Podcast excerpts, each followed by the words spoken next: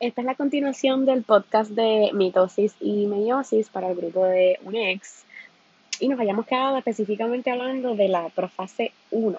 ¿okay? Ya estábamos en el proceso de meiosis. Recuerden que en el proceso de meiosis vamos a estar viendo meiosis 1 y meiosis 2. ¿okay?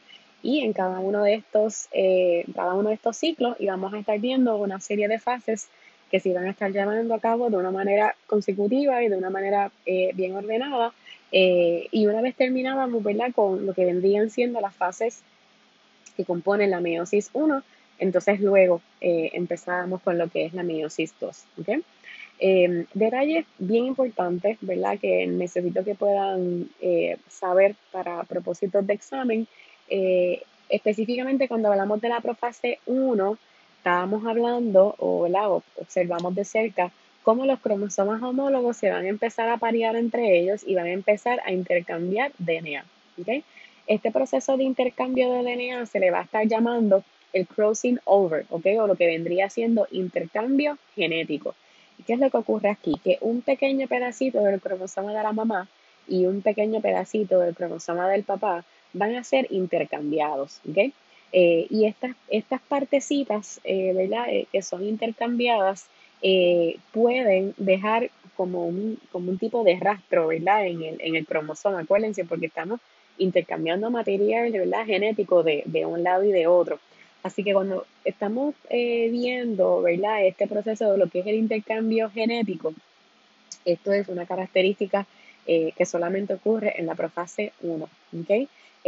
otro detalle también bien importante es que este tipo de este tipo de rastros, ¿verdad? Que, que se ve cuando se lleva a cabo el proceso de, intercambio de DNA o de intercambio genético, se puede ver la presencia de lo que llamamos los quiasmas, ¿ok? Quiasmas. Y esto lo podemos ver eh, específicamente en lo que vendría siendo el slide 95 de su presentación, ¿ok? Eh, si observamos de cerca este slide, eh, podemos ver, ¿verdad? cada uno de los pares de los cromosomas, ¿ok? Color violeta y color amarillo, ¿verdad?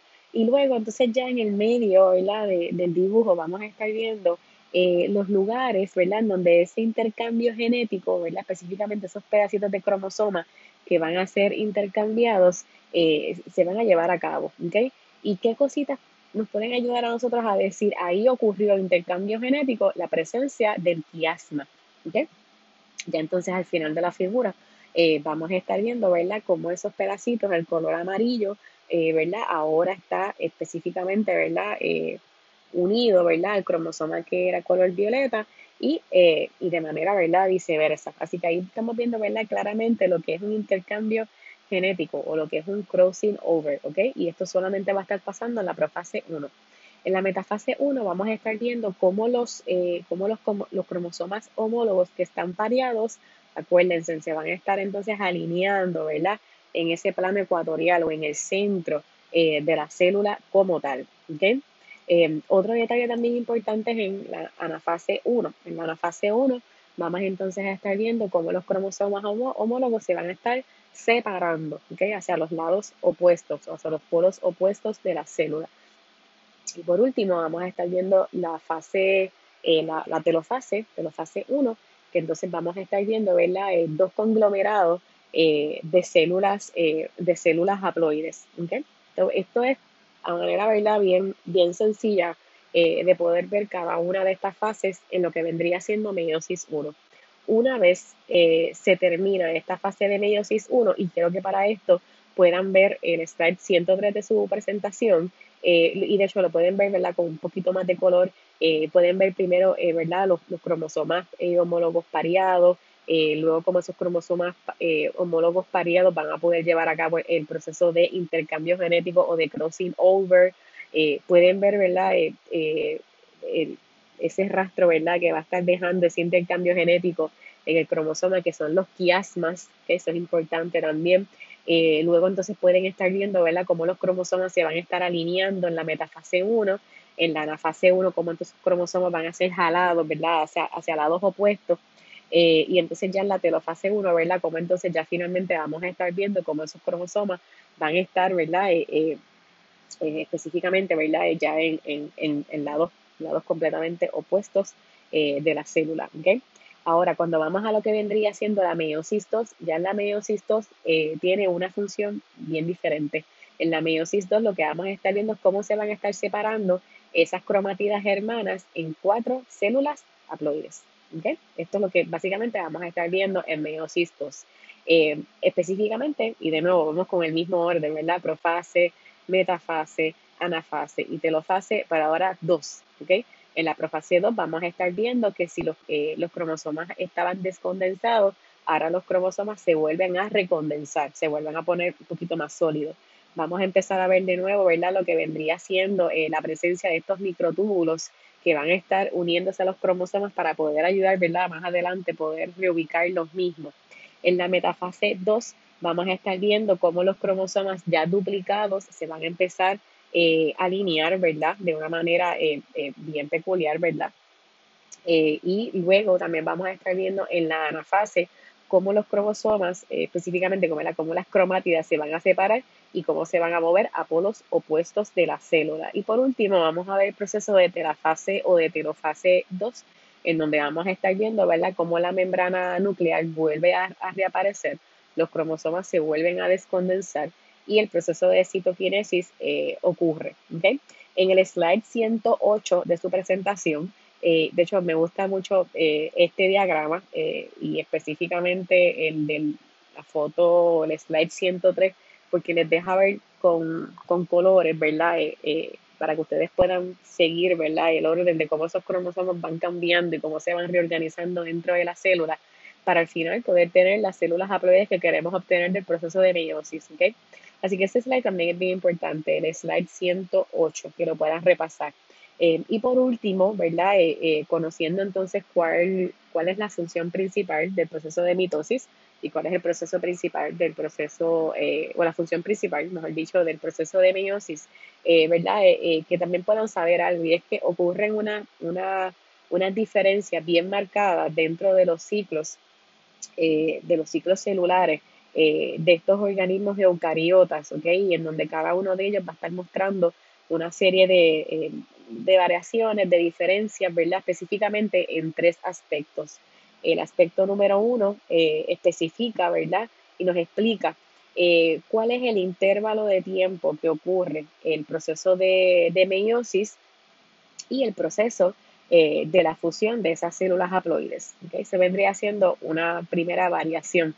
El segundo punto, ¿verdad? De variación y que también es, es bien importante, vendría siendo todos esos puntos que ocurren en el ciclo celular en donde el proceso de mitosis ocurre y en donde esos, esos procesos de meiosis ocurren. ¿Qué, es lo que significa esto? Que en ciertos, en ciertos momentos de, del ciclo de vida del organismo van a estar ocurriendo siempre esos procesos de mitosis o ciertos procesos de meiosis. ¿ok? Acuérdense en que eh, necesitamos que ambos procesos se lleven a cabo, como les dije, ¿verdad? proceso de mitosis van, van a estar, eh, vamos a tener como resultado final lo que vendrían siendo eh, células, células somáticas, ¿ok? células que están regadas por todo nuestro cuerpo, células del pelo, del intestino, de la piel, como les expliqué en el podcast pasado, pero también necesitamos tener células o gametos sexuales disponibles, ¿ok? Que para eso es importante que se lleve a cabo entonces el proceso de meiosis.